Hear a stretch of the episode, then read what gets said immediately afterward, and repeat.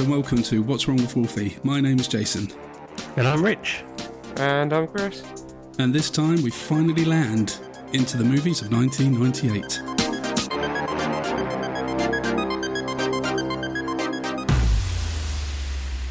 Ah, yes, welcome, welcome. We yes, we finally finally land in '98. I think we dragged it out. We dragged out '97 long enough. I don't think we could have done it any longer. I don't think, but yes, we're into 1998, a year in which we were introduced to the Furbies. Oh, no. Microsoft Microsoft released their new OS Windows 98. Britney Spears wanted her to hit her one more time. Google was founded, and the year Titanic won 11 Oscars. I just want to mention some of the other big films of the year that we ignored, including Saving Private Ryan, Armageddon, Lock, Stock and Two Smoking Barrels, The Avengers, and uh, Spice World. In this episode, our picks for 1998 are The Truman Show, The X Files movie, and Godzilla. But before we dive into these, there was there was a direct today, guys, and GoldenEye was finally announced for the Switch and Xbox.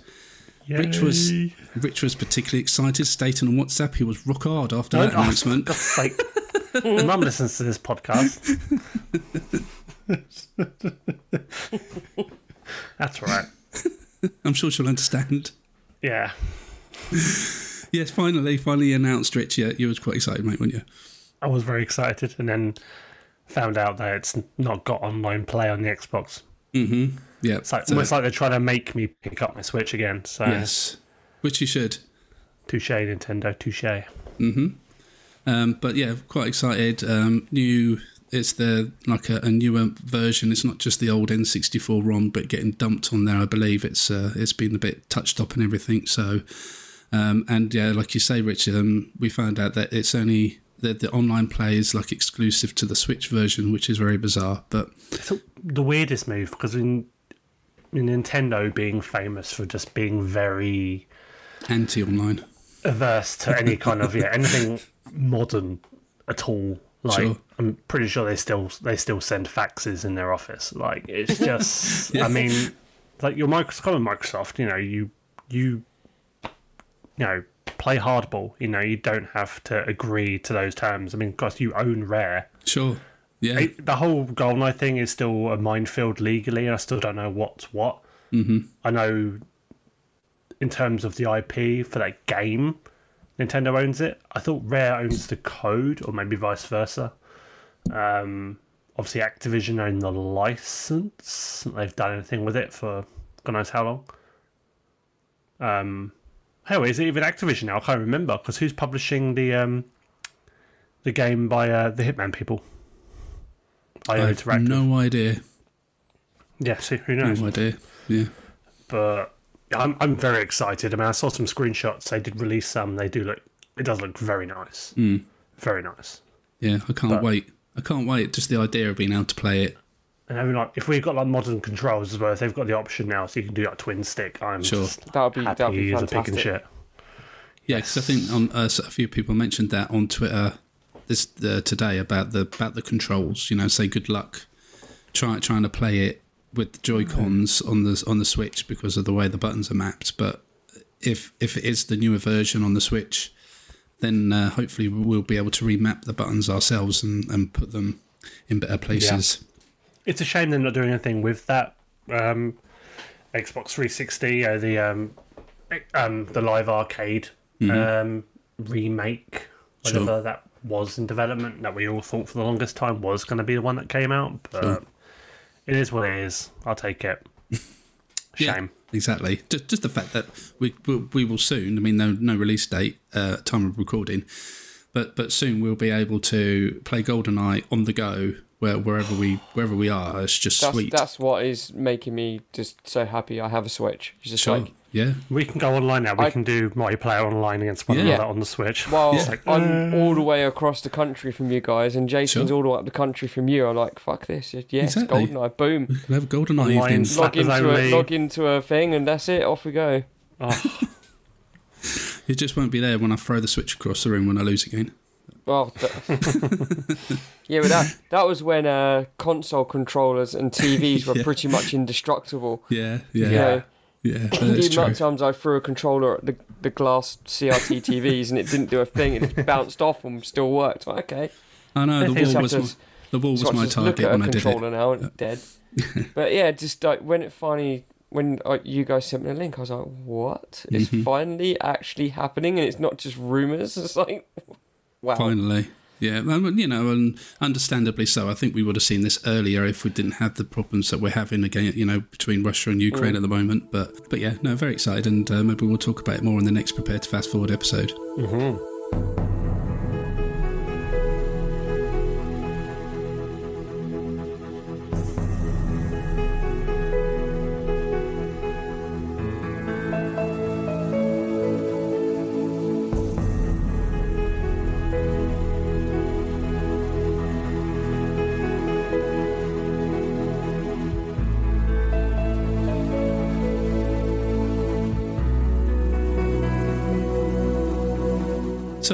let's let's get into our picks of 1998. I'm very excited to talk about these films. Uh, I think we feel like we've probably all got quite a lot to say about them. So uh, let's jump straight into Rich's choice. And uh, Rich, what was your pick, mate, of uh, 1998?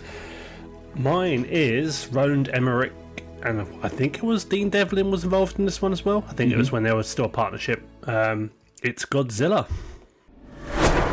We know where he came from. We know how big he is. His situation has become more complicated. But our problems just multiplied. He's pregnant. What is this, the virgin lizard? You've got to find that nest before it's too late. Otherwise, up to a dozen are going to be born. Think of it. Godzilla. Doesn't he need a mate? Not if he reproduces asexually. Where's the fun in that? Rated PG-13. And um, why? Why? I mean, there was, as I mentioned at the beginning. I mean, there was quite a few banging films out this year, and you know, why this one in particular? I mean, simply, yeah, this isn't the best film of the year. You could say, in a, in a in an argument, in a debate, it's not even necessarily a, a good film. I disagree with that. I actually think that it's very enjoyable. Um, is it a good Godzilla film? Probably not. Takes a lot of liberties. Obviously, this is the first time we had like a US adaptation. Um, but as like a, just a, a monster in a city movie, it does a lot of good things. Um, I know it angers a lot of the Godzilla diehards. It, it's a massive redesign, reimagining of you know the big man. It, it's he's basically a, a massive iguana, which yes, it's not Godzilla, but I kind of like it for how they grounded um, the character. You know, I think it was Patrick Tatopoulos who designed it, and it does look really good. You know, with his Jay Leno chin, and you know, it just looks it looks very distinct. It really jumps out compared to the original Toho design. Um, it's just it- it's a film. It never feels like it drags. It has a good energy throughout. I mean, are the characters pretty lame? Yeah. I mean, Matthew Broderick is incredibly wooden and cheesy as uh, Nick, and you've got was it Maria Pitillo, who I don't think's done anything since. She's kind of annoying in it. Other than that, you've just got a load of uh, Simpsons alumni Yeah, from Harry Shearer, yeah, Nancy Cartwright, Hank Azaria, who's brilliant in it. He's yeah. very, it very was good. one of my favourites when I watched it back. Yeah. And you've got God himself, uh, Jean Reno. Of course. It just seems to tick a lot of boxes. It does things right. You have got a good cast. You've got, on the whole, very good special effects. Some do look ropey. They even looked ropey then. But there's other shots they look fantastic and they even hold up now, which is kind of confusing. It kind of was. Uh, oh, sorry to interrupt, but like, I, I was reading back about ahead. the effects a little bit, and they were saying that they had to put the film on a particular like film or something, so the effects looked a lot shit than it should have, um, because it wasn't. It just wasn't quite the right time for it, or something. Or I can't quite remember exactly what was said, but it was something to do with the type of film that they had to use. So Okay. the effects were the what what you know suffered because of that decision and i think when you the blu-ray i believe is when they managed to go back and fix it and make it look better Okay, okay. I'd be interested now to see how it looked when I had it on VHS and DVD. To Yeah. I watched it. In, I watched it in 4K for this. So looked pretty good, I must Yeah, say. I bet. Uh, Um, and I think that's probably why we sort of talk about the visual effects. And in this film, pretty much about ninety percent, if not hundred percent, of it is um, there's basically rain in every shot. It's Yeah. raining throughout the film constantly, and it could be part of why they're trying to mask in the visual effects somewhat. It's like when they shoot stuff at night. It's just a good way to kind of blend things in, hide the weaknesses, you know, accentuate the positives, that kind of stuff. Um, but yeah, it's, it's just a very good film in my opinion. It, it gets dumped on a lot, and I don't think it deserves it. I, I feel like sometimes it's one of these films that it's kind of almost in a way like Mario, Super Mario Brothers. It seems to be cool to dump on it.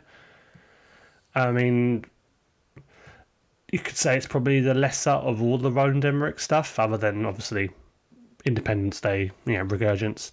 Um, that's that's a very low bar.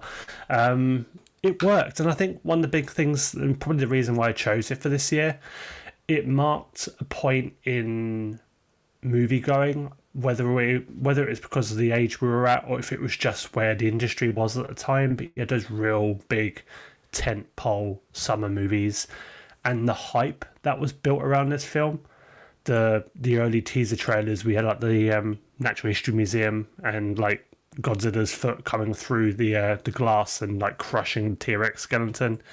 You had the whole uh, fisherman scene on the on the jetty.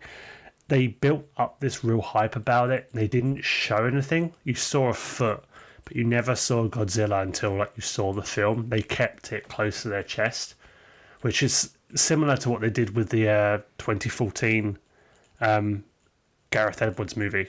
They really kept it to themselves. They didn't just spunk all over the promotional stuff, and you went in knowing what the creature looked like, how it played out, and that I really respected. And what I was 14, 15 when this came out, so I really appreciated that. I was hyped going into this film.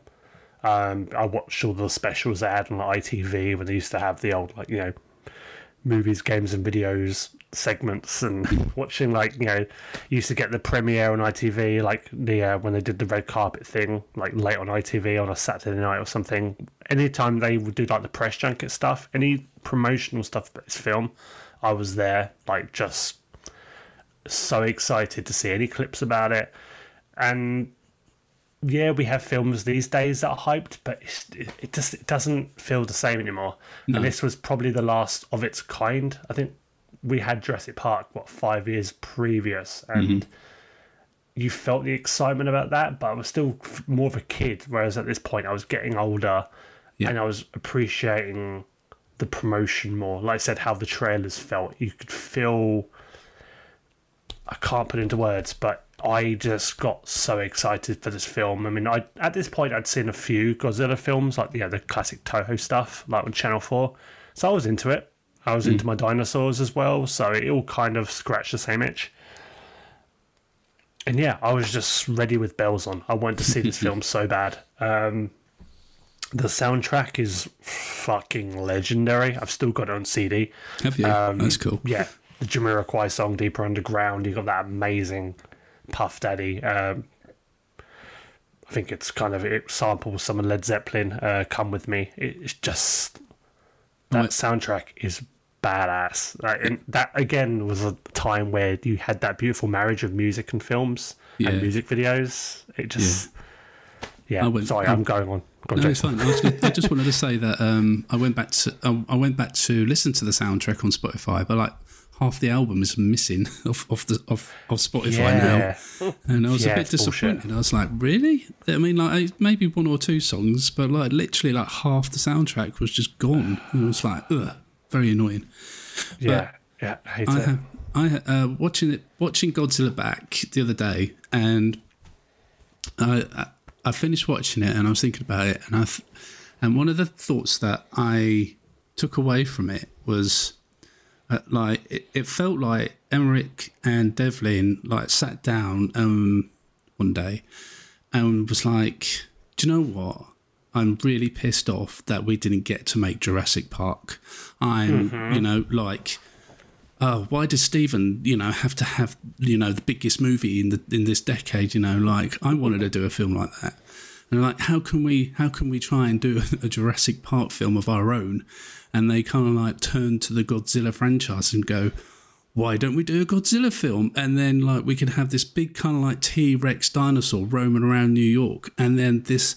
Um, we turn it into iguana who can like you know um, just lay eggs because it's like you know I don't know what the official word is but Asexual. Yes, that's right. Yeah, you know, they can just produce on their own. And then we can have like raptor, like baby Godzilla things like running amok in, in um, Are you saying the whole Madison Square Garden sequence remind you of Jurassic Park? I can't, I can't, I can't figure out how. I, it doesn't. It, it never struck me. I won't lie. The whole sequence never struck me. Like, just no? Oh, okay. Well, no. Trust me, I'm taking the piss. and it just felt that that's just what I felt when I, you know, I just thought that this was their Jurassic Park and um, just not the not as good, obviously, as Jurassic Park, but no. do, do you think like the baby Godzilla, you know, like enough? I also kind of thought, you know, they're, they're taking attention away from Godzilla itself, and that's what this film is all about. It's all about Godzilla. Um, and Yeah. then we have this whole like section of the film where it's all these baby Godzillas, and I'm not too sure about that whole segment. I don't know how you feel about that. even seeing it back in the day and even now, yeah, it kind of doesn't sit right with me. I'm on the fence a little bit. I think they're very, very cute. It's, it can be quite a fun scene, uh, but at the same time, yeah, like you said, it kind of takes you away. I mean, obviously, at that point in the film, we assume Godzilla's dead at the bottom of the sea. You know, little do we know. Um, it almost feels like, in terms of filmmaking, they knew they were struggling to keep doing action sequences where you had this massive behemoth of a, you know, monster that was you couldn't fit in the frame.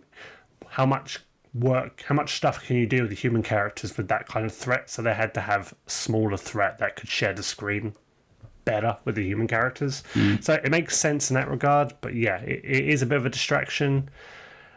But I don't necessarily hate it. Mm-hmm. It's just don't know. I mean, I have my opinions about Baby Godzilla because if you see the the Toho films, I don't I don't like Baby Godzilla. He is like the scrappy do of Godzilla. I just don't have time for him. Sure. Um, I know some people are going to kill me for that, but but yeah, it, it was fine. It didn't outstay its welcome. I think it goes by quicker than what you think, and then obviously yeah. it leads up to the awesome reveal where you realise, oh, yep, Godzilla's, Godzilla's still alive. And I mean, I was hyped as hell in the cinema. I still remember when I was thinking, oh shit, is this the final act? Is this it? Yeah. They got away from Madison Square Garden, they blew it up, and then when you hear that, you know, the roar, that low grumble, mm. and they realise, wait a second, and I was like, yes. and the whole the whole chase sequence is really really good. Yeah. I like it a lot. It's a bit goofy in places, but it's cool. You know, New York ta- New York cab gunning Yeah. it through the streets. Yeah, again, that reminded me of Jurassic Park. Um, Yeah. obviously, where, where the T Rex is chasing after him in the jeep. Just, It just really felt like they, they wanted a bit of a, a slice of the Jurassic Park action, but in Godzilla form. Massively, massively. I, I did enjoy the scene where the helicopters were chasing him. I thought that was quite a cool uh, little Yeah. section of the film too. But um, The military does more damage to the city than Godzilla Yeah. does. It's always the way, but And I think, like, I mean, it has got an underlying message in some ways where it's like, you know, we as humans are probably just as bad as the, as the monster that's trying to kill us, even though the monster wasn't really trying to kill us. yeah. Which is, which is in itself is good. They did kind of, in a way, capture the spirit of the original because it is like we are humanity is Godzilla. Yeah, You know, he is the result of what we've done, hmm. and now basically we're paying the price. It's yeah, But also, it's a study, pretend just like how it's a study of animal behaviour. yeah, exactly. It's like, regardless of if we helped create it at all, it's still behaving as it's evolutionary tuned to behave. Mhm. What what given right do we have to assume that we are better than it or bigger than it? Like that's where the new Jurassic Park films have lost that. They've lost that sense of awe. That Come on, Chris. There's not like- been a new Jurassic Park film in 21 years. What No, no, no, no, it hasn't. uh, but yeah, it's, I never had an issue with Godzilla. I I have very fond memories of the film. and go and sit in the cinema and VHS and and again as you grow, I would grow up. You, you it's very tropey, but it was a decent, solid movie. It was entertaining. It did what it was supposed to do. Yeah, I mean, It I, gave I- you two hours of excitement and a little bit of a message at the end. yeah, it, it it it did what it needed to do. It was a bit of a no-brainer Hollywood action film, but like like it still had the underlying message, as you said. And I guess that just because it wasn't, you know, the true, you know, original Godzilla. I think that's just what pissed a bit appeased. I think that's just what pissed a, a few people off, wasn't it? Like the big Godzilla fans, but mm, Yeah. for the general for the general public, it was it was fine. It was fine. I mean, they kept a lot of traits of Godzilla. You had the dorsal fins on the back. You had the you know screonk roar. Hmm. Um, you know, it, yeah. I I don't have any problems with the with the design of the creature at all. Hmm. Like it's not Godzilla, but I think it's a really sweet design. Yeah, Um, and even like the animated series that came out like the same year or the following year is really bloody good. It's genuinely good. I remember watching that before work. It used to be on like Live and Kicking as well, didn't it? I yeah, think. it was used like be on at like eight a.m. or something. I was like, oh, that's cool. I'll watch a bit of that. generally good series. Um, but yeah, I had um uh, with Godzilla. It was uh, a, fo- uh, a memory of where I used to live in Basildon. We only used to have like a, a two screen cinema in in the town centre, but it was in this year that we had a whole new retail park built and um, as part of this retail park was a new 12 screen UCI cinema.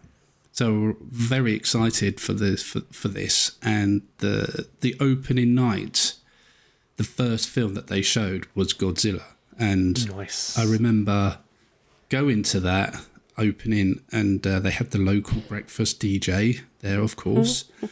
um, my, um, is he now on a register or is he? Uh, okay. No, no, I think he's all right. Sorry. he's still on the radio today, so I think he's all right. Um, his name was Martin Day, and uh, yeah, he Oh, I know him.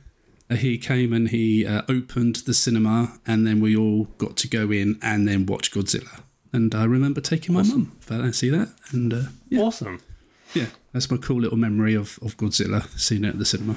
Ma- uh, Matty Boo on Discord said that Godzilla isn't as bad as people say it is, but no way is it a. Godzilla movie.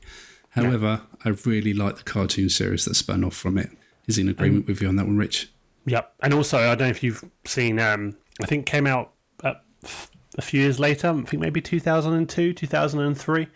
Toho did another film, uh, Godzilla Final Wars. Mm-hmm. Um, basically, it's almost like Godzilla just going round from country to country, just fighting like the who's who of monsters. Mm-hmm. And there's a scene um, in, I think it's in Australia, in Sydney. Uh, Godzilla arrives, and suddenly out of nowhere, the Godzilla from 1998 movie appears, and they have a fight. And Godzilla basically wastes him in about six seconds, just whips him with a tail, and then just breathes atomic breath on him until he explodes. And that's it.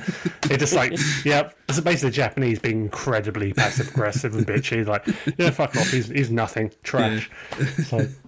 And it was actually set to, I think it was actually set to a Sum 40, Sum 41 song Oh, as well? Oh, playing in the cool. background. Yeah, it's so many things, so many emotions going on during that scene. Yeah, I bet. Like Sum 41, 98 Godzilla versus classic Godzilla, sweet. And yeah, it was it was so quick. It was like a squash match. It was just amazing. So, yeah, so he's dead now. So. Oh, I was going to say, like, was you quite annoyed that they never made a sequel to this film?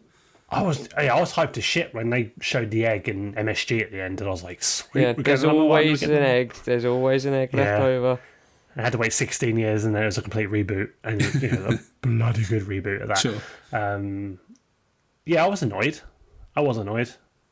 Um, it was one of those films we thought, oh, we're getting a sequel. Never did. Like Independence Day. Yeah. Uh, we, we never did. I'd like to um, know. There must be reasons why. I mean, I think it took uh, it took good enough money in the box office. So I'd like to know. There, there must be some reasons, obviously, why it never happened. Yeah. I mean, on a studio level, I'm sure they would have, but I think maybe Roland Emmerich and Dean Devlin, I think they're probably not the types to revisit shit. That's hmm. why that's why it always surprised me when they went back to the Independence Day. Well, Yeah. I was really quite surprised by that. They always seem to just keep doing, knocking out a new film each time, another hmm. disaster, another disaster, another disaster. Never. So that's you know, what I love with Dean Devlin and Roland Emmerich, right? They they came straight in from Stargate and were like, "Oh Yeah. my god, these guys are making these films," and that's what I loved about them. They were almost like anthology filmmakers. Like each film subsequently was completely different to the previous one, Yeah.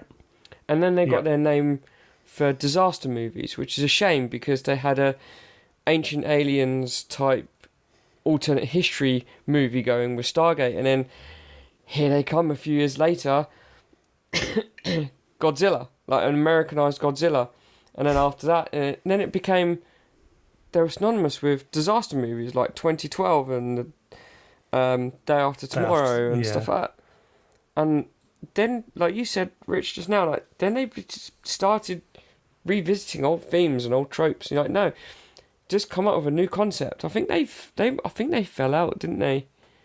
Yeah, it definitely went their separate ways, but then they come Yeah. back together for res- Resurgence. Yes, they did. Yeah, I believe so. Yeah. what way to Which is a shame because things like you know Stargate and it's just I think one of their crowning achievements visually and thematically is an amazing film. The same with all their others. Then to do these kind of anthology films, that's what they need to do. They need to just brush whatever Independence Day sequel was. Just fucking ugh. Godzilla. Yeah, I haven't watched it in a, a fair few years, but I've seen it so often. Like all mm. three of these films, I'm just like, you pretty much know it verbatim, don't you? I mean, I I haven't seen this film in, in years, and it was really I was really happy to you know, have a um, a reason to rewatch it again for the podcast, and I was really happy that, that I did rewatch it, and, and and it was enjoyable. I enjoyed it. So Good. um, Steven Spielberg tried to talk Emmerich out of making the film because probably because he saw it was like trying to make Jurassic Park, but um, considering it a silly idea for Hollywood to try and remake Godzilla. Spielberg later told Entertainment Weekly that he didn't bother to see the film, stating the only Godzilla I saw was the one with Raymond Burr.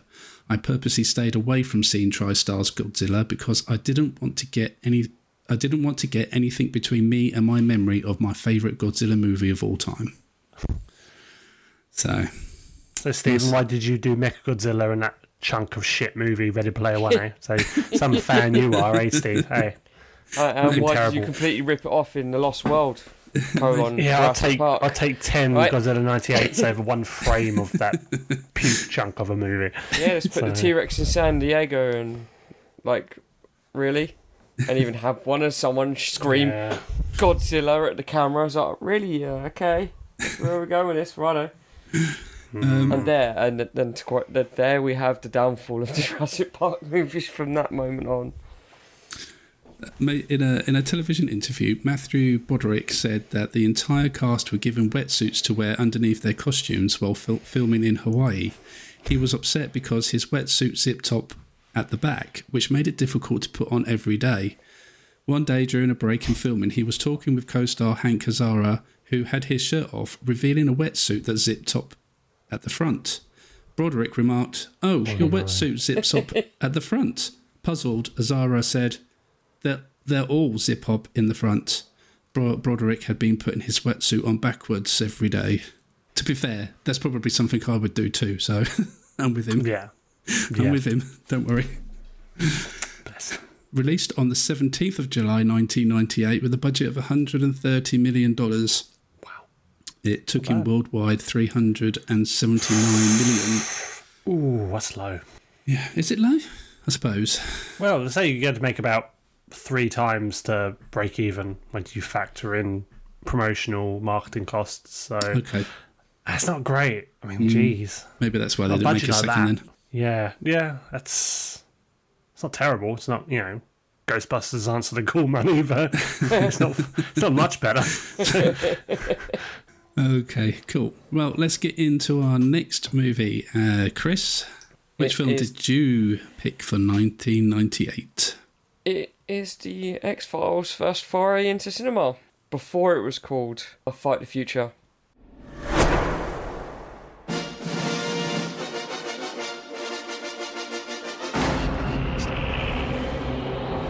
For years, the world has seen reality distorted, facts manipulated, and truth hidden.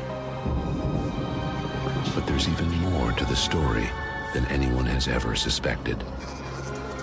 Because no one has been able to see the whole picture. Until now. Mulder?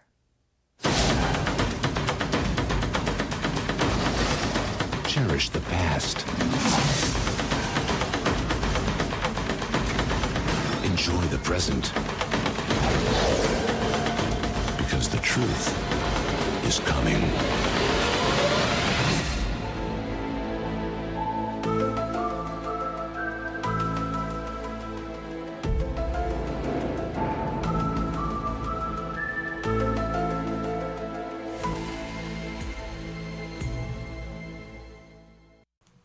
I don't even know when that um, that subtitle happened. When did that even become a thing? I don't know.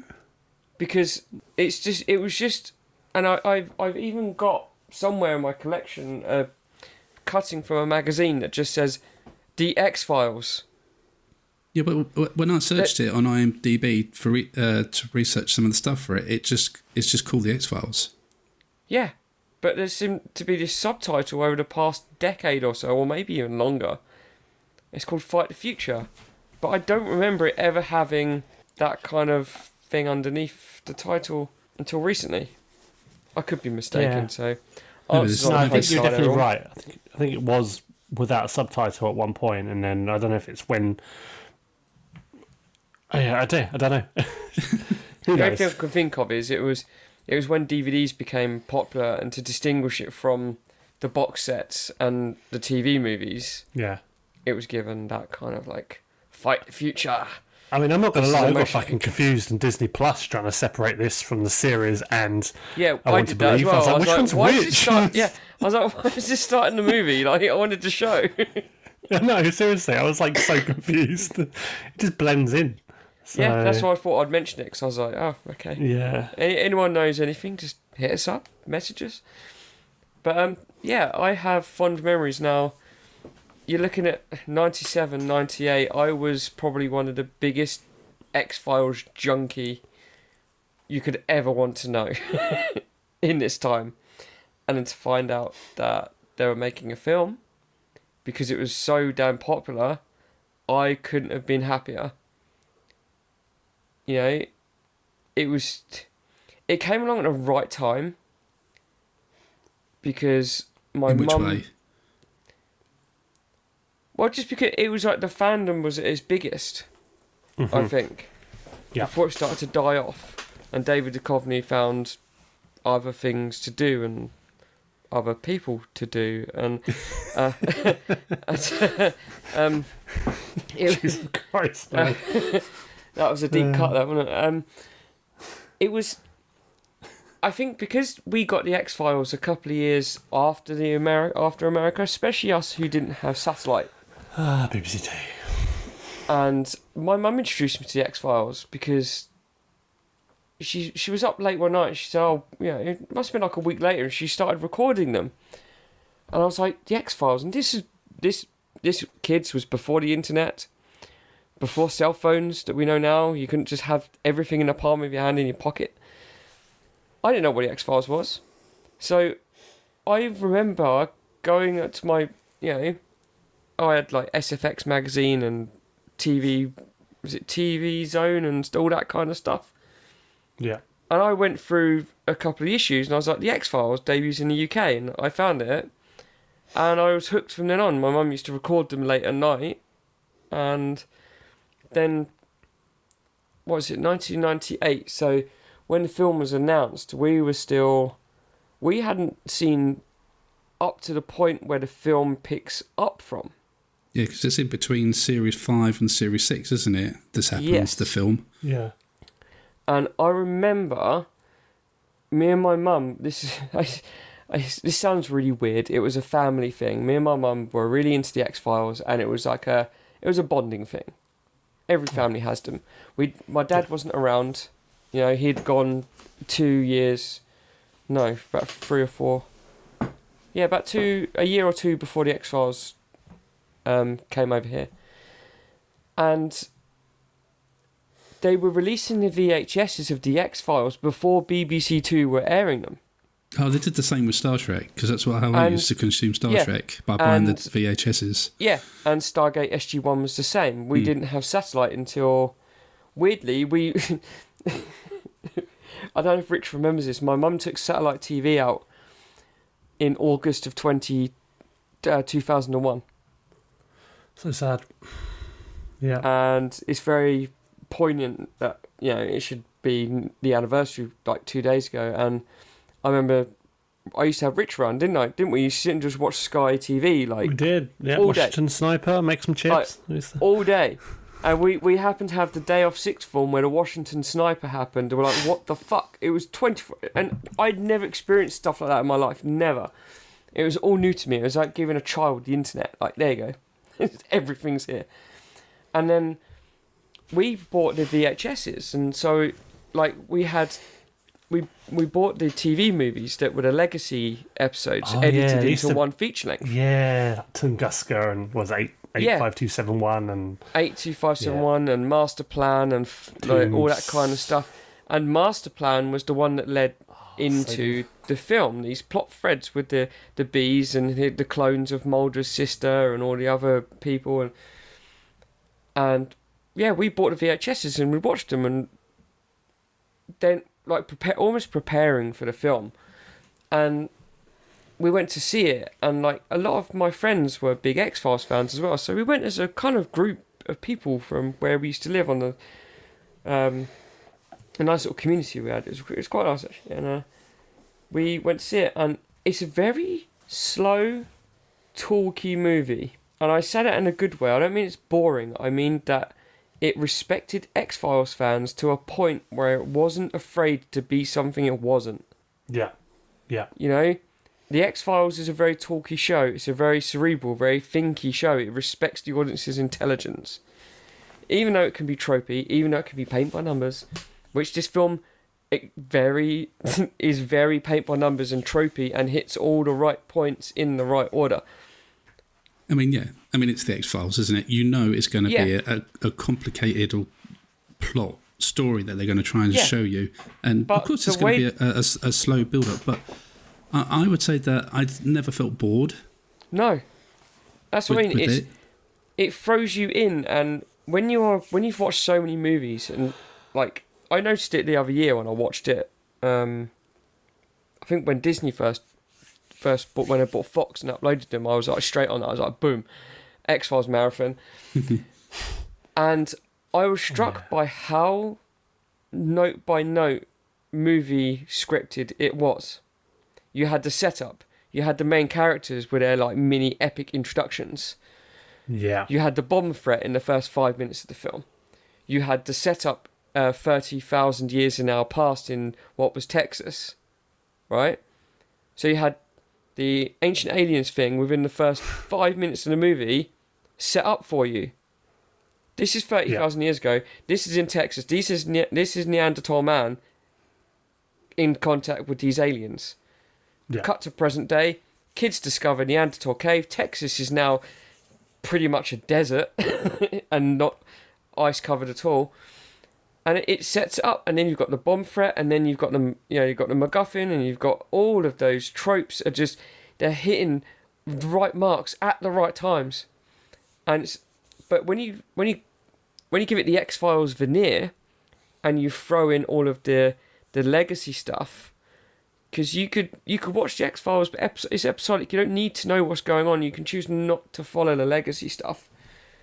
But that's what I love the TV movies where they edited them into feature lengths where you could just skip all the filler episodes and just watch the legacy stuff, fill in the gaps. And that's what we did. We bought these VHSs and we were all clued up. Went to the film and I was I. It was the quickest two hours of a film. But I think because I was such an X Files obsessed person at this point in the nineties, I would, no, seriously, it was magazines, comic books, you name it. I I was all over it. Then when you have your favorite TV show be allowed to become a film, that's when it's that tr- it's that joke, isn't it? You know your you know your fandom's made it when they have a movie made out of your Yeah. TV show, and that's what happened. Now I I felt that sense of awe that say Star Trek fans would have done in 1979, where their favorite TV show finally becomes a movie series, hmm. and that's what I felt with this. I was like, finally, we've we've been loyal to the X Files. We've watched these people grow and be knocked back and come back up again. All these conspiracy theories, all these aliens and time travel and all this cool stuff. And I, oh my god, it's a movie. Yeah. It's a weird mean- feeling, and Yeah, I I mean, haven't this had obviously it a- since. Yeah, I mean, this is obviously a time as well before you know prestige television, where TV shows feel like films. I mean, that's what I enjoyed about watching it again, even now. I mean, never mind the fact what it was like in 1998, but this was a time where you felt that separation between TV and film. Yeah, So it when looked you got stunning. to see it it, looked yeah, completely different. It, it looks different. Even the actors, they kind of look different because they've got slightly different wardrobe, better wardrobe, better Mm-hmm. makeup. It just looks more. Different film, I don't guess, aren't Yeah. they? And They've got movie hair and movie filters. Yeah. and Yeah, slow exactly. motion helicopter shots.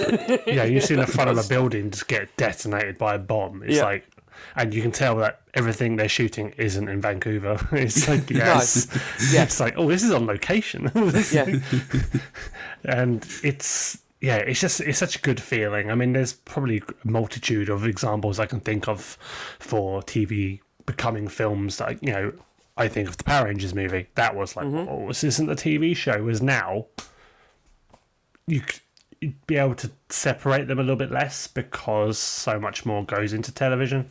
Mm-hmm. yeah. I'm not saying Power Rangers Dino Storm is prestige television. It's clearly not. But yeah, the film would always look better. But yeah, if X Files was on now, you wouldn't be able to separate it from a film that was released the same year. It- No, they these TV just- shows are so cinematic. Yeah, Like, look at what they're doing now with, you know, Strange New Worlds is my most recent example. It looks stunning. In fact, Yeah. TV or streaming shows look better than some motion, some films that you go to see in cinema. that is true. Yeah. Yeah.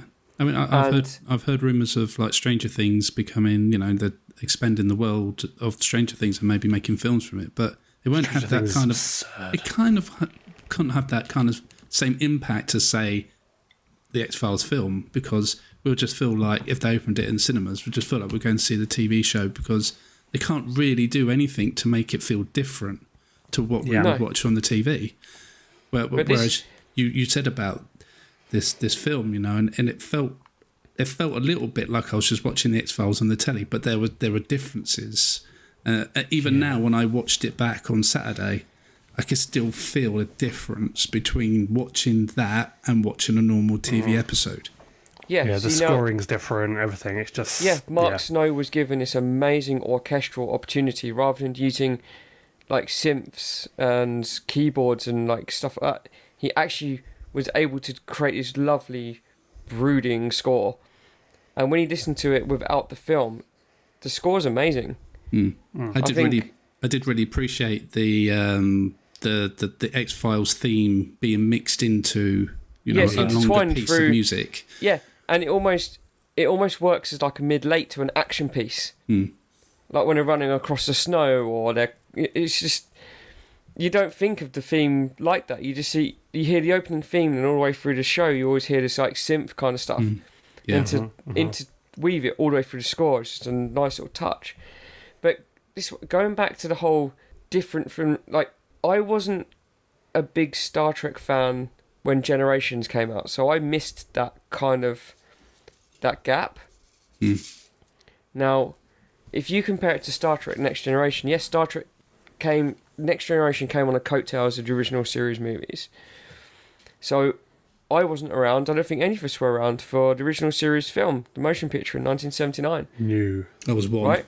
so Yeah, I was around, but- but you know, but y- you know, to, to experience something that you love, go from obscurity to this massive thing, so much so that a movie studio goes, "Yeah, you got a movie." Now, when you watch the first Star Trek movie next to the original series, you think to yourself, is two completely different things, and it is mm-hmm. two complete. It, the motion picture looks absolutely stunning. You can just you can mute it and just watch the visuals. The same with Next Generation.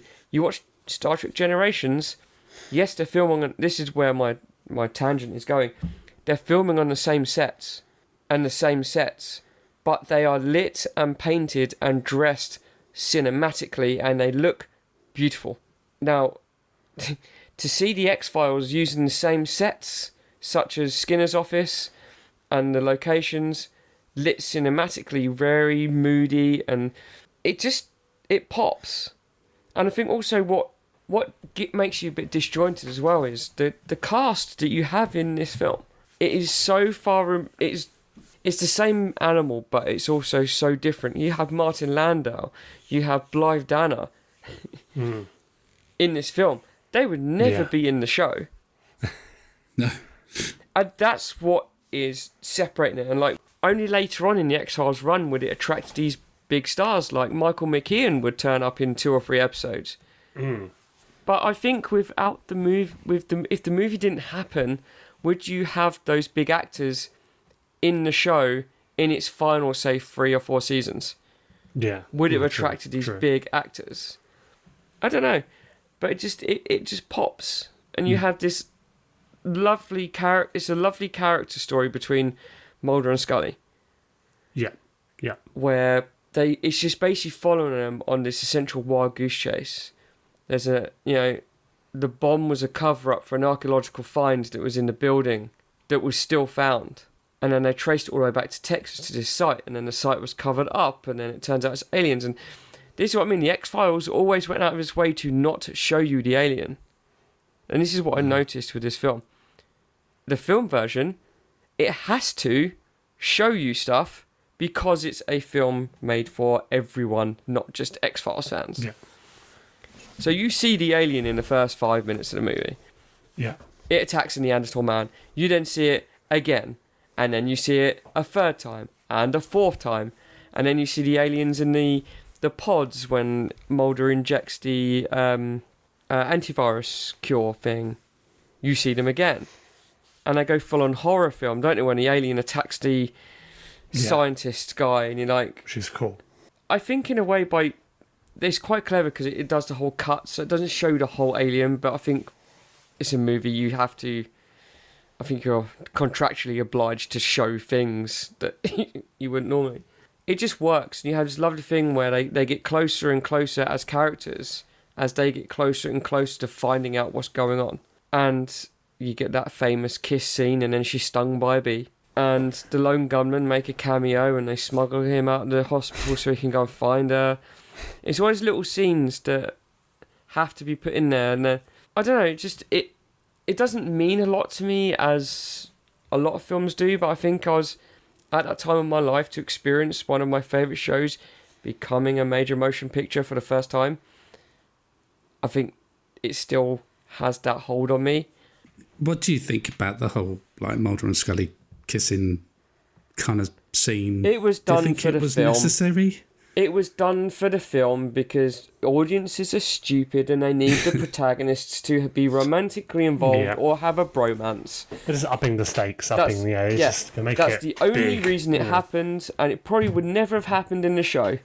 But it but because it happened, Chris Carter had to keep going with it in the show when it Mm. came back. Yeah, but it's.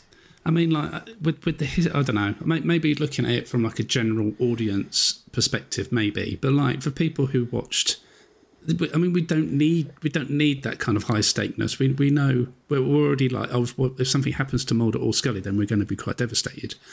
Um, or, or the tensions will be quite high in dangerous places with those characters. Uh, yeah, I was just, oh, no, don't do it. No, mm, you know, like it was just that that scene was just, like, no, I don't need this. I don't need to see these people getting together and, you know, obviously going forward. But yeah, it, it, just- works better. That and I, I hate the whole will they, won't they Mm. trope and crowd. especially when you've gone so long in the TV show where the majority of the time, I mean, they're, they're not really shown any kind of sexual attraction between each other. No, none at all. You know. But it was one of those things that, like, oh well, let's just have them kiss anyway. Yeah. Mm, And like, I think as like a thirteen or fourteen year old, I didn't quite understand films as much at that point as to why they Oh, would yeah. do certain Yeah. things. Yeah, yeah. I mean, I guess at, at that kind of age, and you're like, oh yeah, go on, you know, two of my favourite characters are going to get together. Maybe, you know, it was probably quite exciting. But I, I don't know. Looking back as an adult, it, you just see it in a different light, I guess. Yeah, but the, I think also the clever way Chris Carter did it as well, or the director is it Rob Bowman who directed Mm-hmm. quite a few X Files Yeah. episodes. So it was a, maybe it was a choice by Carter or the director or anyone. The kiss became a plot point where Scully was stung, Yeah, yeah, but then the bee was on her for a while. So why did it sting her at that point? It's one of those things. It's a plot hole, isn't it? Like why is this a yeah, thing? Yeah. He's It's a a thing- fan and he wants to Yeah. respect cinema. You know, I don't want this Yeah. lowest common a- denominator bullshit. Like I'm going to it's a sing you now. because it is. Yeah. And you you have to have the, the romantic scene in the trailer because people will go, oh, oh, look at that. Espionage thriller and cover ups and governments and, and, and bees and let's go and see that. He And wants to preserve the integrity of the characters. Yeah, it's, it's, it's a good exactly. yeah. Uh, Rich, do you have any uh, fond memories of the film, mate? Um, I like Chris. I remember being excited for this when it came out for pretty much all the same reasons. Uh, even then, I I appreciated and I was interested in the process of, you know, TV to film, the way it would translate, the way it looked in terms of you know the film, the quality of it, every little bit. It was just yeah, I was obsessed with the process, and I rented this I think on VHS back when it came out to rent, and I was obviously enthralled. But going back to it, I'm not gonna lie, I wasn't like the biggest fan, and I'm the kind of person that I'm not always about. I'll just make it bigger, make it better. It's a film, but I felt it kind of um, tied itself too much to the show. I didn't kind of necessarily like how much it felt like it was a bridge between seasons. That it wasn't just. And I'm going to say it. I really wanted it to be more of a monster of the week kind of affair, like um, I Want to Believe was. I've always enjoyed those stories more. I'm Yeah. not going to lie. I actually like And- I actually prefer I want to believe over this. I I love massive story arcs. You know, I love that stuff. Look no further than me and modern Doctor Who. I'd Yeah. rather take those episodes whenever they used to come around over forty-five minutes throwaway. Next one, next one, next one storytelling. But yeah, I I kind of wish they just did something a bit separate, removed.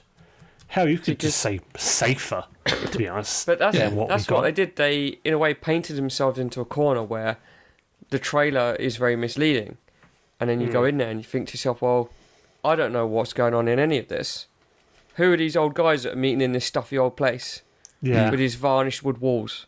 Mm. Like it's said, but it's never explained. You just assume that you need to know. And like Rich said, it would have worked. I think looking at looking back at it now as a as a teenager or whatever, I was clued up on the X Files, so I saw it as Yeah. a very extent an extension of the show. Whereas I've never really spoken to people who haven't been fans of it and see mm-hmm. it as more of a companion piece.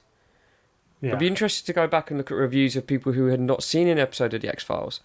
But like mhm. Rich said, it tied itself too much to the lore. Whereas, It would it would have been a good opportunity, a great opportunity, like to, to to do a monster of the week and show people who haven't jumped into the X Files what it what it's about at the beginning, you know, and what Yeah. it, and what it could and be. And I think what Chris Carter was also tapping into was at the time it was, you know, early days of the internet that we know it today. So it was all conspiracies, conspiracies, and we're not being told this, and uh, we didn't do that. And it's just like, and I think it was it relied too much on the tropiness of crackpots and yeah that kind that kind of setup. And Mm. I'm trying to think of an X. If anyone can think of an X Files episode that they would rather see as a film adaptation than what we had in Tooms, 1998, Tooms, yes, would have been fantastic. In Darkness Falls would have worked quite nicely. Yeah, or anything like that. That kind of like, that kind of like bridging on horror, but you have the two agents trying to solve it, and then I don't know. I think I think firing out a movie bang smack in the middle of a few seasons of a show. Yeah. It wasn't so much an adaptation as, like I said, a companion piece. Yeah. Could be a bad idea and also a good idea at the same time for publicity, but a Yeah. bad idea because the show is so well established that I mean, I guess It- if they did do a movie of the week, uh, sorry, monster of the week, then may not necessarily have had the plot holes that this that the yeah. film did have. You know, like I, I I watched it back and like one minute they're in the Arctic and then boom, they're like back in Washington, wherever they are, and I was like, I, yeah, at the close of the film, yeah, the sort of the I was like, The "Ooh, sources how, did, how the hell did they get out of that situation? You know, yeah, and it's it's it's one of those you know travel at the speed of plot moments, isn't it? Like, Mm. Yeah. I don't know. It's one of those, but then I think I think back to if you think about X Files was one of the first shows to almost work with the um, story arc storytelling, the the season long arc, if you will. And I think Star Trek translated better to the screen from TV because it was always episodic. So you could do a villain of the week or an alien of the week, and it would work Yeah. in a film because you could upscale the budget and get m- massive actors to come in and play the villain of the piece. And it's been the same ever since Wrath of Khan. And I think with the X Files, it's so bogged down in the story arc that it loses itself somewhat. Hmm. If Yeah. I'm being honest, Yeah. it, it's it's Agreed. too it's too intertwined. Even if you did do a monster of the week story, there'd still be people going, "Well, who are these people?" Because it doesn't even explain it for the audience who don't know what the X Files is.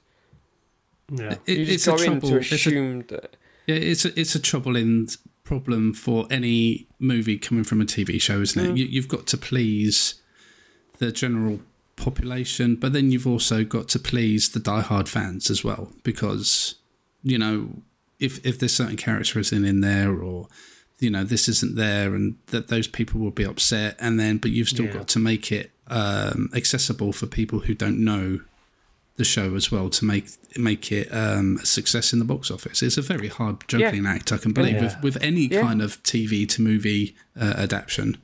So uh, you know, And the- they I- flood all the uh, flood all the message boards and uh, AOL chats with uh, their Yeah, anger and rage. So yeah. Yeah.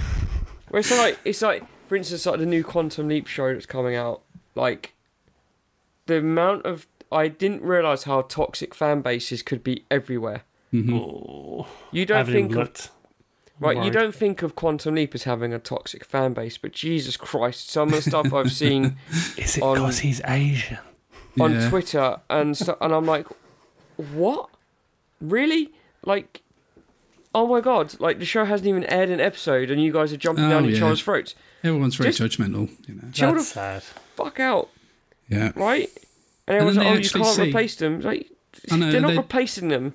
Yeah. They they see, and then when they actually see the show or play the video game, they're like, "Shut up," because like they've got nothing to argue for because actually it's not as bad as they thought it was going to be. No, like, you know, just, Has Yeah, anyone used the word woke yet? I'm sure they have. Hmm. well, let, let's leave the uh, the toxic people alone, shall we? we've got Um, a few more days until the first episode. I'm kind of excited. sure. Me too. It's a, it's a sequel show. It's not a reboot. They're not deleting everything. No, because he's looking for Just- Sam Beckett, isn't he? Yeah, or or they're interested in what they're trying to. I think they're trying to unlock what makes, like, what happened. But no one knows anything because the first episode hasn't goddamn aired yet. So will everyone Yeah, stop exactly. Yeah. being Spoilers, assholes to Sam each other? Beckett's, Sam Beckett's working in the old folks' home in uh, It's Always Sunny in Philadelphia. So Yeah, sweeping the floor. yeah. it's canon. It's It's canon. I, I I love I love that cameo. It was the most batshit crazy idea they've ever done. It's like it's fucking what canon. the fuck? And it's like, what the hell's a quantum leap? oh, Well, one more thing I just wanted to mention about the X Files movie, and um, I did appreciate the the scene where um, Mulder has to go for a pee outside the bar, and he um, Oh, pees up the the Independence Day Independence oh poster. god! Yeah, I howled when I saw that. I howled. Probably one of But the they, best sh- parts they of the show film. it twice, don't they? Where he's just l- taking a pee and it just zooms in on the poster and then zooms out to. Sure. Yeah. And then the other guy takes a pee up against the same poster. It's like, what Yeah. I did. I did like that touch. I, I did. Yeah, I did good. think that was pretty good. But Gillian Anderson Lee's favourite aspect of the shoot was the sequence where Mulder and Scully are running through a field of cornstalks. As she was running behind the much taller David Duchovny, she kept getting smacked in the face by the leaves. Bless her. Oh, she's so um, tiny, bless her. Uh, At the end of the scene with the chasing of the white trucks, Mulder and Scully have a talk. The cuts showing Mulder talking by the roadside had lights in the background that needed to be removed in post production. 24 frames per second at about $1,000 per frame. Chris Carpenter on the commentary admits this $25,000 a second mistake in filming was a bad one. Ouch. Released on the 21st uh, of August of 1998 with a budget of $66 million, it, it took in 189 million worldwide. It's weird. You always think because these things are like a cultural phenomenon, you just expect it to fucking just blow up at the box mm-hmm. office, you know, make like 400, 500 million, but mm. incredibly modest. Yeah. Well, I mean, Yeah. this is all, you know, according to IMDb. So, you mm. know, take it with a pinch of salt, I guess. Um, and let's just jump into the last film that we're going to talk about on this episode. And that is my pick. And that is, of course, The Truman Show. 30 years ago, the Omnicam Corporation created the ultimate reality based television experience. The Truman Show. Beginning with the child's birth, they set out to document an entire human life. Every single moment broadcast live to the world. They created his hometown of Sea Haven. All of it completely enclosed within the dome of the Truman stage. Cue the sun. And even though The Truman Show has become an international phenomenon, Truman himself has never learned the true nature of the world around him. Truman! It's television! Yes! despite some close calls. Every aspect of his life has been carefully scripted and meticulously crafted. But the one thing no one could predict was who Truman Burbank would grow up to be. Good morning! Morning. Oh, and in case I don't see you, good afternoon, good evening, and good night. I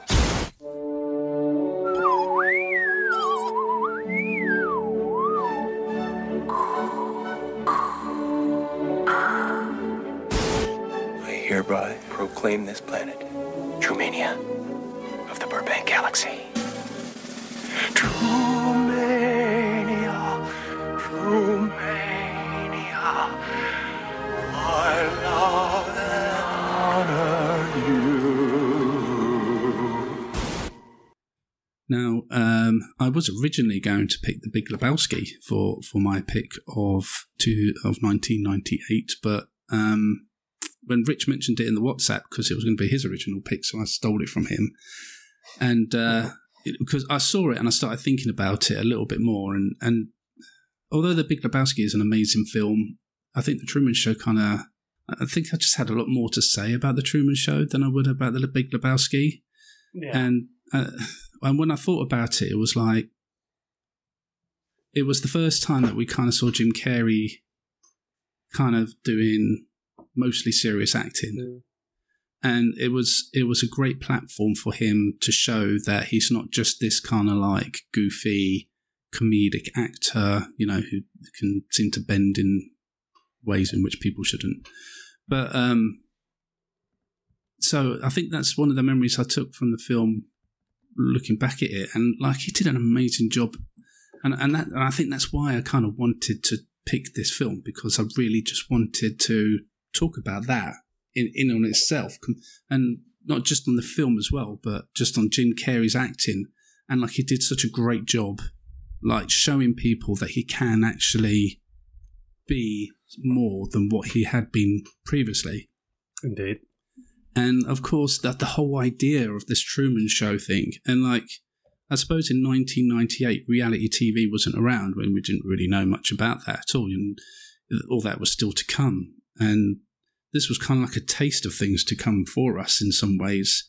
Maybe not on the grand scale of the Truman Show, but you know, we've had many uh, different weird reality shows in the past 20 odd years since the Big Brother started.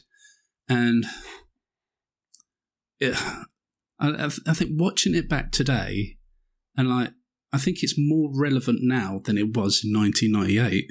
And I don't know, it made me feel like what what lengths would would the would us that we would go to um to for entertainment.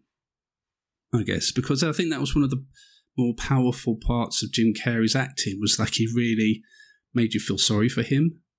Like yeah. he he really made you think about his life in this kind of fake world and like like you just felt really sorry that this person had been put in this situation and he didn't even know. Like like the the whole premise is like, oh, we're just going to follow this person throughout his life from baby to whenever and um, but then they started to like fabricate his life. They started mm. to like push him more towards you know like evelyn his his wife instead of to uh, sylvia who he really obviously fancied and wanted to be with um, and other such things to to uh, help keep the ratings going and make it more exciting for the viewer and such. And yeah and then when I'm watching the film as well, and I'm looking at the people watching the TV, I felt a little bit, why are you watching this? kind of thing. You know, like you're watching this person. It's kind of like watching this person being, I don't know, like he's suffering in some ways, like he's being caged um, and stuff. And like I, all these thoughts going through my head, and like watching it now as an adult, it's just it's such a more much more powerful film than I ever remembered it to mm. be. I think it's just more relevant now than it ever was even then when it was came out because yeah. of how much more reality TV has exploded and people watching stuff that deep down I think they know it's not real. Are you watching like Duck Dynasty or some of the Kardashians? You know it's so fabricated, but people sure. watch it and they hoover it up like it is a fly on the wall, and it's mm. like it, it's just yeah. Why do you watch it? But yeah, and also, it could be a commentary on social media.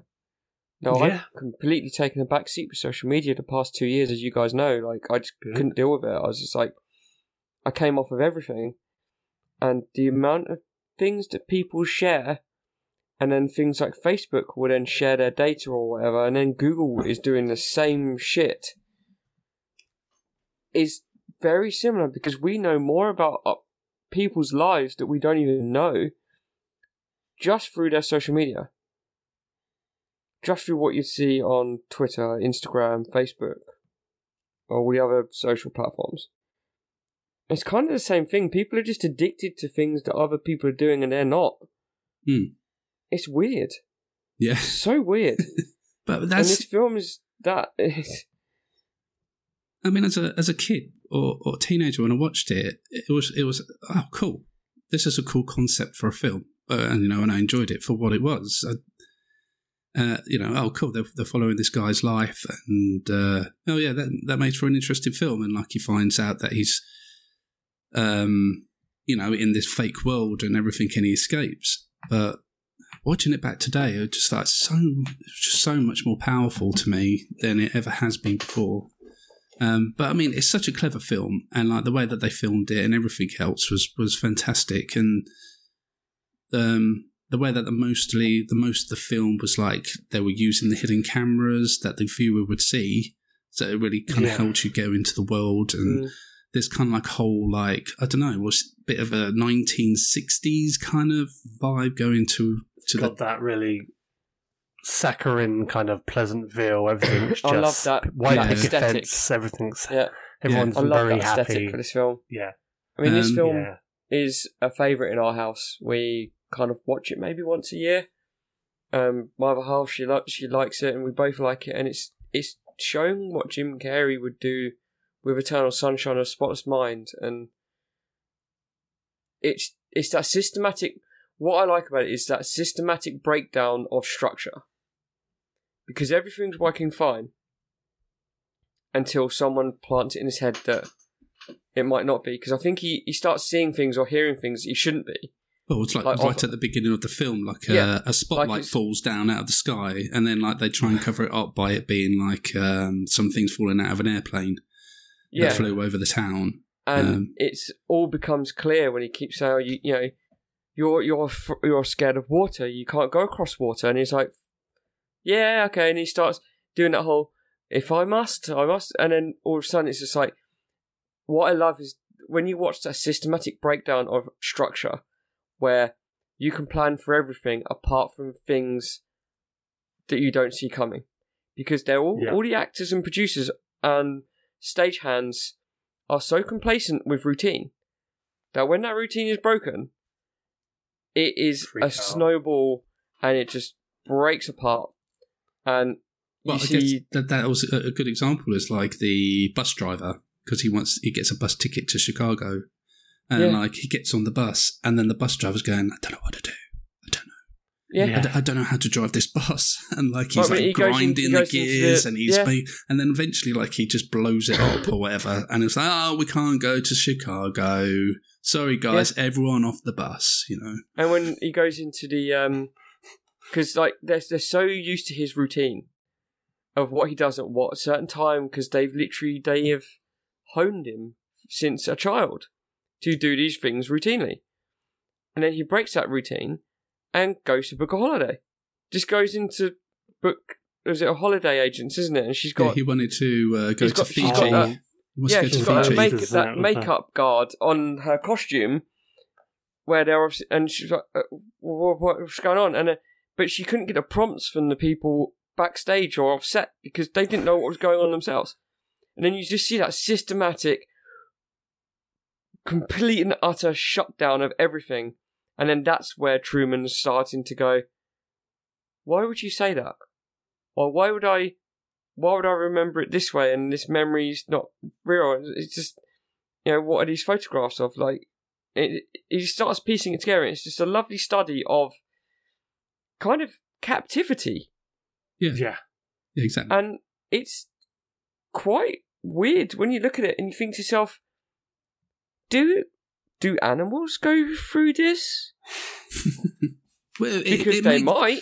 But that's the power of this film. Like, yeah. it, it, it makes you ask these kind of questions. And I, I never, and I think that's the biggest surprise to me when I rewatched it was I didn't expect to have these kind of questions when I walked away from watching this film.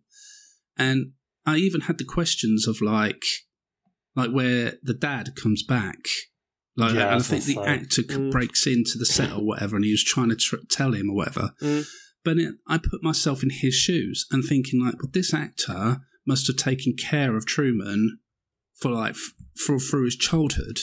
Yeah, he's teasing him as an actual real son. Yeah, and then he uh, then gets written out of the show because they need it to be dramatic and like wants wants to give Truman this fear of water so he doesn't think about leaving this town. Um, so so they drown the father, and it's uh, you know, and that means the actor has to leave, but that actor, uh, you know, has has has brought up Truman. He must have emotional Yeah. connections to him now and Yeah. everything else. And like, I put myself in his shoes and thinking, my God, you know, what what kind of emotional ride has he been on and, and stuff like Well, that? It's put it this way: ask ask anyone you know that have adopted a child Sure. and say, "Have you watched the Truman Show?" Yeah. And it's the same energy of that actor who's like, "Do you know what? I need to tell him what's going on because you can't treat human beings like this." And that's what I said. Like, but we but we treat animals. We treat birds, elephants, tigers. Like, does an elephant go through the same stuff as Truman? I suppose a bit of balance on this ball now, and I'll get a I'll get a peanut or a banana. You know, it's crazy. It's but you, crazy. you yeah. don't think about that because you think to yourself, "Oh, we live in a normal free will." Like, and do, but do we have free will? Is Mm. free will an illusion? And this is what this film asks, and kind of answers that some people don't Mm. It- until yeah. it's too late or until they have to find out the hard way. And, and what I love about it is the, the Ed Harris's character is portrayed through the whole film as this bureaucrat, capitalism. We need viewers, we need drama, intrigue, all of that. But at the end, you realise that he's a nice guy who cares for Truman a great deal. That's the only thing I didn't like about one thing I didn't like about the whole Christof weird- character. I didn't it's like when he tried weird. to kill him. He didn't Yeah. like he tried to kill him at the end. Uh, that to me, that kind of still bothers me today. Mm. It felt like it didn't quite gel with the character they were building up. He never seemed that callous. Like I must kill No. my creation. I must. He can't leave. Like I never quite got his motivation for that. But at least it ended on a nice note. So Yeah. Yeah, and like I was quite frustrated in some ways. You know, I really, I would really love to see what Truman thought of the real world. I just Yeah. would love to have followed him as that character and just to see his amazement or frustrations or what whatever uh, would to come emotionally from him walking through that door and in, on onto the set and like But I I like the ending as it is. Like, yeah i mean like like, would, a- would it- you it- change the ending to Monsters Inc? oh god, don't No. even that film. Would would you would you want to see it from Sully's point of view when they him and Boo sit down and and she she fills him in on you know what she's been up to while he's been gone. yeah. It's that ambiguous ending where you just like, come in, Truman. We have a lot to talk about. It's a lovely ending. Yeah, It is, yeah. It- um, it's just my the same fascination. it's my it's my wonder of Yeah. of, of seeing further What in. would he but do? yeah, Yeah, but yeah, it is the right way to end the film.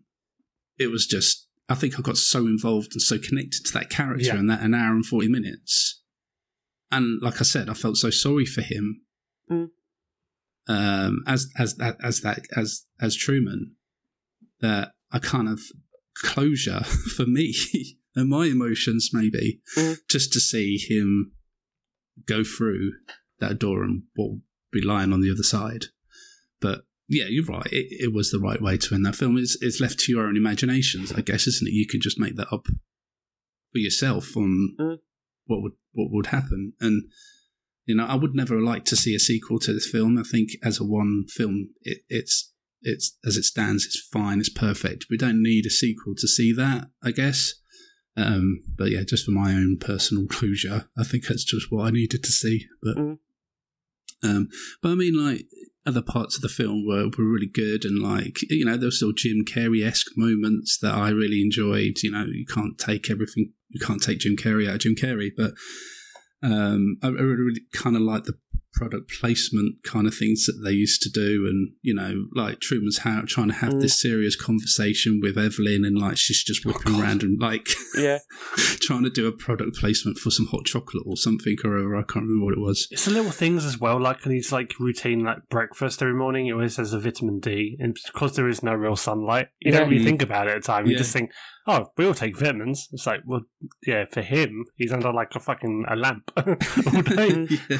you know, he's just getting studio lights on him. It, Yeah. It's you don't really Yeah. think about it, and it's No. like, oh yeah, You know, and he always uh, meets the those two old twins uh, Oh, guys uh, walking to work, and they always push him towards the uh, the billboard with a different advert Mm. in every time and stuff like that. I quite appreciate that kind of stuff. And um, I just want to also mention the music. I guess the soundtrack to the film. There was a f- couple of uh, pieces uh, of of music that was really just really really good. I can't.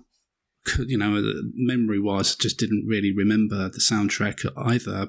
It, um, but but watching it back, uh, there was a couple of pieces that were just really on point. I had Yeah. someone made a really interesting take on the movie, saying about how, like, um, I read this a little while back, saying about how one of the small things that you don't really hear people talk about, one of the small background details, is that there aren't any cats in Truman's World, which I know sounds really odd, but yeah, yeah, I guess. Yeah, that they There's a dog. consciously I've made. never noticed. Well, is that in, they say that in the fact that they consciously made an effort, basically, not to have any cats in Sea Haven because they're too hard to train. okay. Because there's the bit where you see the dog that. fancy. You see the bit. You see the dog fancy magazine celebrating dogs, Yeah, and there's lots of people yeah. in town that have dogs. Yeah, Um, and uh, how Truman never actually seemingly ever had a pet dog, um, but everyone else did. Yeah, It just kind of little things like that. Maybe you're looking too much into it, and but that's part of the wonder of it is you're Yeah. kind of creating things where maybe they aren't actually even relevant, but you're kind of building that world. You're kind of building a logic around the production and the things they did do, things they didn't do. What were the motivating reasons as to why? And you know, when it's in a really controlled environment like it is, it's yeah, I don't know. It's yeah, that's what makes the film so goddamn fascinating and Mm. pretty damn amazing. It's uh, Yeah, yeah, yeah, it's, weird it's stuff like that. yeah, it's it is weird. Yeah, it's it's jumped top into you know um one of the the one my most favorite films I think now uh, after Oh, yeah. rewatching it. And, and that's one of the things I'm really enjoying about this journey of this podcast and revisiting some of these films and just seeing it in a different light. And uh, The Truman Show is definitely one of those. And it's a definitely high recommendation from me to just go and watch it and take what you want out of that film um, because it's it's really kind of a, a special a special film. Also, fun fact: the guy is that one scene with the guy who's clinging onto the shower curtain. That was the guy who played Napoleon in Bill and Ted. So, fun fact. love it, mate. Fun love it, love it, love it, love it. Brilliant. um, when uh, Gene Siskel and Roger Elbert reviewed the film, they not only gave the film two thumbs up, but they gave an on-air apology to Jim Carrey for saying that he would never have a career when they panned Ace Ventura: Pet Detective in 1994, which is always a good time when you can shut up Roger. Um, Yeah. Roger Ebert. I don't know how to pronounce his surname. Is it Ebert? I. Ebert? Bert? Ebert. I, never brought him up in Godzilla, did I? No. Ron Emmerich's very bitchy portrayal of him as uh, Mayor Ebert. And, uh, is that based on him? Is it? That's brilliant. yeah, but even that. his assistant was called Gene, as in like Gene Roper. So Oh, it's really? just oh, that's brilliant. incredibly, yeah, bitchy. brilliant. Um, according to a 2008 New York Times article, psychologists in Britain and the US reported a number of people experiencing Truman syndrome or the Truman Show delusion, the belief that they are the unwitting star of their own reality TV show. Uh, reportedly, many afflicted specially mentioned the film in therapy. More recently, on September the 16th, 2013, the detailed account of one Ohio student who suffered for years from the Truman Show delusion was documented in the New Yorker magazine article under Unreality Star by Andrew Marantz. But just reading that fact alone just made, don't know, just everything we've already said about the film. But I don't know, it's kind of spawned a condition. Or I know maybe- that you know simulation theorists have been around for over a hundred years now, but I didn't know it was that that recent. Um, released on the 9th of October 1998 with a budget of $60 million, it took in worldwide $264 million. Wow. So, Not bad. Not bad. See, that one's the most profitable of all the movies. I would say so. Other than Truman. Definitely, yeah. Yeah. then think there's it's that that- cheap knockoff about a year, was it a year later called Ed TV, Ed wasn't TV. there? Fucking hell. It's like it's two completely Why? different animals. You got this lovely little quaint film about this guy who's basically followed since birth to a guy who goes, "Yeah, I do TV. I do twenty four hour TV coverage for money." Wow. Uh, but it kind of gets to show like like with X Files had sixty six million dollar budget, and it took in the hundred and eighty nine million, and then you know Truman had six million less with with just sixty million, and managed to pull in more. So it's strange, isn't it? Box office figures are just weird. If you've got any thoughts or uh, opinions on the films that we've covered on this episode, please do let us know. Uh, the usual channels, you know, on Twitter, um, email us at thewolfiepod at gmail.com. Let us know your thoughts and um, we'll, sh- we'll share them. We'll share them on the next episode. But that's all the time we have for for this one. Thank you, as always, to everyone for joining us. And if you have enjoyed the podcast and would like to support us, then we do have a Ko-fi page where you can give us a one off tip, or if you're feeling kinder, a monthly tip starting from a pound. A massive thank you to you all who have done so. You're all legends. If that is not right for you right now, you can also support us by giving us a review or rating on Apple, Spotify, or Podchaser. You can find the links in the show notes. Our Discord server is open to chat all things retro and modern day pop culture with us and other like minded people. Please come and say hi by hitting the link in the show notes or on our website. And uh, speaking of the website, please go and visit that at thewolfiepod.com. You will find links to everything I've already mentioned, our entire back catalogue of episodes, um, and some articles uh, that I've uh, written a review of a video game and a article about Noel's house party that I started writing two years ago. So um, it's, I finally got around to, um, uh, or just I finally got around to plucking up the courage to finish it and, and put it out to, to the world to read. So I, I, hope that if you do go and check it out, then then um, I hope you'd like it. You can find, like I say, you can find that on the website. Next time, we delve into the world of 1998 TV. Chaps, it's time to say goodbye. Goodbye. And if I don't see you, good afternoon, good evening, and good night. Um, my name has been Jason. Dom, it's over to you. Well, that's it for another episode of What's Wrong with Wolfie. The boys are off now to hit the roulette table with Patricia Routledge. See you later.